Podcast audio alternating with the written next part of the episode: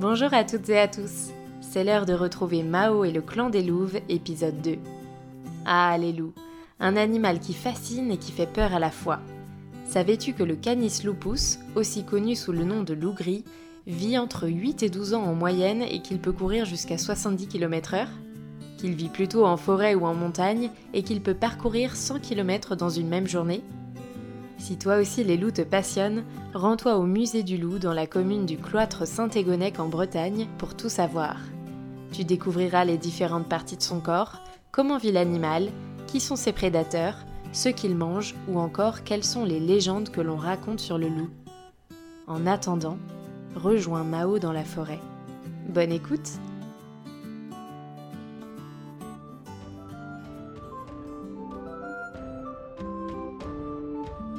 Oyez, oyez, braves gens, damoiselles et damoiseaux.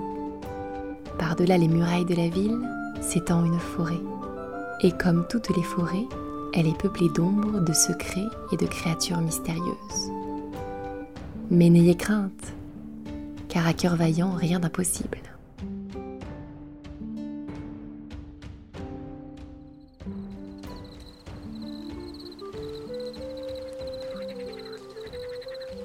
Mao n'ose plus bouger. La forêt autour d'elle semble s'être figée elle aussi. La lune s'est levée et ses rayons pâles se glissent entre les feuilles des arbres. Elle réalise tout à coup qu'elle est seule, perdue dans la forêt. Son déguisement d'écuyer, le tournoi, sa fuite, tout s'est enchaîné si vite. Mais le plus étrange, c'est qu'elle n'a pas vraiment peur. Elle se sent accueillie par la forêt, comme dans un cocon. Mao plisse les yeux. Devant elle, deux petites taches orangées brillent sous le buisson et suivent chacun de ses gestes. Qu'est-ce que c'est que cet animal ? Un renard ? Non, ses oreilles sont trop grandes. Un chien errant ? Avec des yeux de cette couleur, ça m'étonnerait. Mao se rapproche du buisson et s'accroupit tout doucement pour se mettre à la hauteur de l'animal. Puis elle tend sa main dans sa direction. Un petit grognement lui répond. N'aie pas peur, je ne veux pas te faire de mal, chuchote Mao. Les deux yeux jaunes se plissent et des crocs blancs apparaissent sous des petites babines. Mao recule. Aussitôt, une boule de poils marron et grise sort du buisson et se glisse entre deux arbres, la queue touffue et les oreilles bien droites. Mao en est certaine. Morbleu, c'est un louveteau. Mais à peine a-t-elle le temps de s'en étonner que l'animal a disparu derrière de grosses fougères. Bon, j'espère seulement que ses parents ne traînent pas dans le coin, pense Mao, pas très rassurée. Elle se rappelle avec inquiétude les histoires qu'elle a entendues à la veillée du château, sur des loups féroces qui ne faisaient qu'une bouchée des enfants perdus dans la forêt. Mais à voir ce petit louveteau tout apeuré sous son buisson, elle a du mal à y croire. Elle récite quand même une prière qu'on lui a apprise pour éloigner les loups. Loups, louves et louvinets, je vous conjure et je vous charme, pour que vous ne me fassiez aucun mal. Elle s'assoit sur le tapis de mousse au pied d'un frêne et elle écoute les bruits de la nuit. Le couassement de la grenouille rebondit à son oreille et la berce. Un petit vent agite les feuilles au-dessus de sa tête. Mais soudain, un hurlement retentit. Mao bondit sur ses pieds. Sans réfléchir, elle court en direction du cri. Des branches et des ronces s'accrochent à ses vêtements, mais elle s'en moque et continue sa course. Elle s'arrête de justesse au bord d'un trou, juste à côté d'un arbre. Elle se penche au-dessus du trou et plisse les yeux. Tout au fond, il y a deux yeux jaunes apeurés qui la regardent. Le louveteau ! Mao comprend qu'il est tombé dans un piège tendu par les villageois. Un trou recouvert de feuilles et de branchages. En voulant aller se frotter contre l'arbre pour marquer leur territoire, les loups ne se méfient pas et tombent dans le piège. Ne t'inquiète pas, je vais te sortir de là, murmure Mao. Elle regarde autour d'elle et aperçoit une épaisse branche de lierre qui s'enroule autour d'un arbre. Elle l'arrache et l'attache solidement au tronc de l'arbre. Puis, elle jette l'extrémité de la branche dans le trou et s'y accroche pour descendre. Mais à peine pose-t-elle le pied à terre que quelque chose lui perce le pied. La douleur lui coupe le souffle. Mao lâche la branche et s'effondre au fond du trou. Elle regarde son pied. Une tache rouge s'étend sur sa botte. Elle saigne. Elle remarque alors un bâton taillé en pointe qui se dresse au fond du trou. Je me suis blessée sur ce pieu. Elle tire sur sa botte et regarde son pied. Une profonde entaille remonte entre deux de ses orteils. Elle déchire un morceau de sa chemise et le presse contre la blessure pour que le sang arrête de couler. Puis elle remet sa botte en grimaçant. Son regard croise celui du louveteau qui l'observe, tapi au fond du trou. Mao se sent elle aussi prise au piège, sans défense, comme ce petit animal. Elle maudit la cruauté des gens qui ont installé ce piège et placé un pieu acéré tout au fond.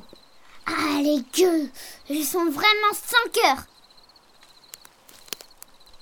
Le louveteau s'approche de Mao et elle en profite pour l'observer de plus près. Il est jeune, quatre ou cinq mois tout au plus, et il a une drôle de tache blanche entre les deux yeux qui ressemble à un trèfle. « Ta petite tache t'apporte chance, on dirait. Tu n'as pas l'air d'être blessée. Allez, je te créant que je vais nous sortir de là » dit-elle en attrapant le petit loup dans ses bras.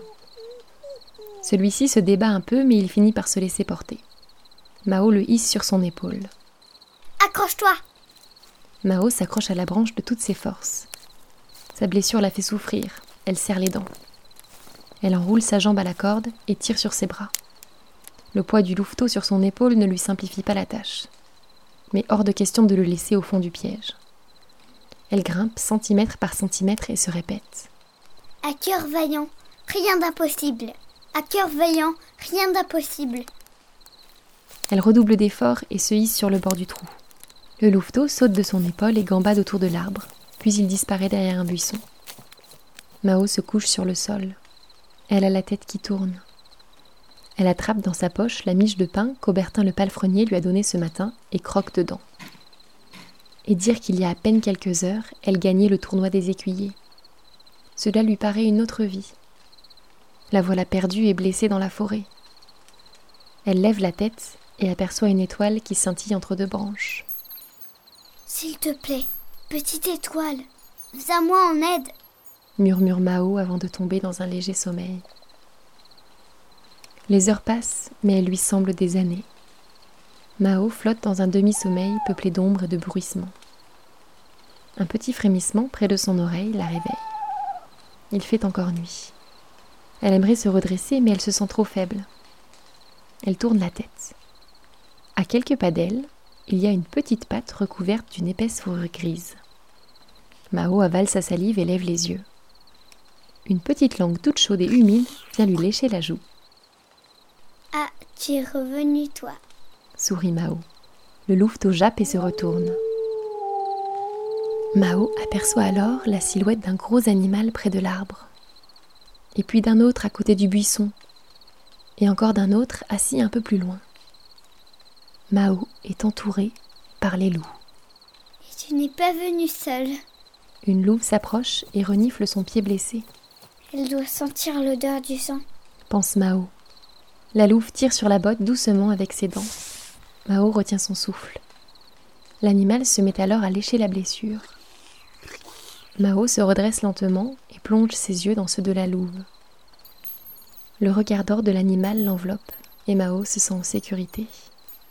Sa blessure est comme anesthésiée. Une autre louve s'approche de Mao et lui renifle les cheveux. Puis une troisième vient se frotter à son bras. Le louveteau saute sur les genoux de Mao et lui mordit la main.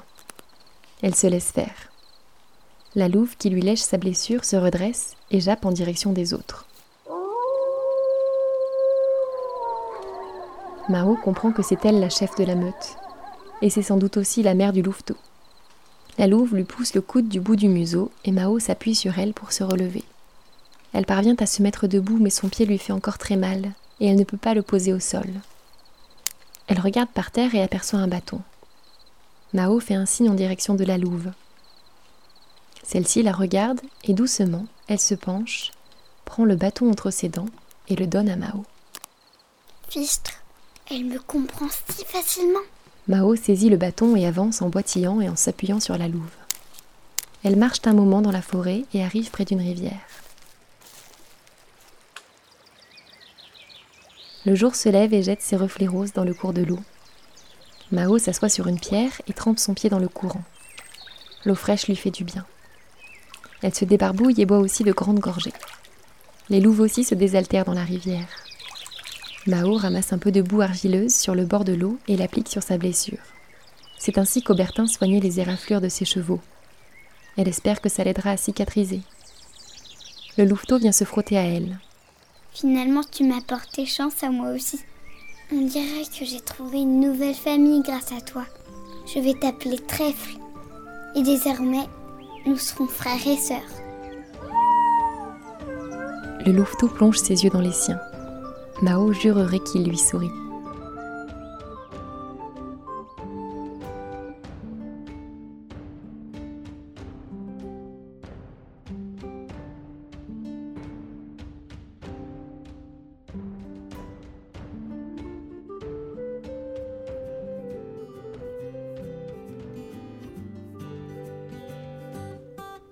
Vous venez d'écouter une histoire d'Envolée Contée, une création originale écrite par Lucille Petit. Pour nous soutenir, mettez-nous cinq étoiles et un commentaire sur Apple Podcast et retrouvez-nous sur Instagram à arobase envolée contée. D'ailleurs, suite à un appel à projet pour O N U Femmes France Génération Égalité auquel nous avons répondu, le podcast Envolée Contée est l'une des initiatives retenues. Maintenant, nous avons besoin de récolter un maximum de voix pour recevoir le prix du public et continuer à créer des histoires audio pour les enfants. Alors retrouvez le lien en description de l'épisode pour voter Envolée Contée. Merci beaucoup et à bientôt.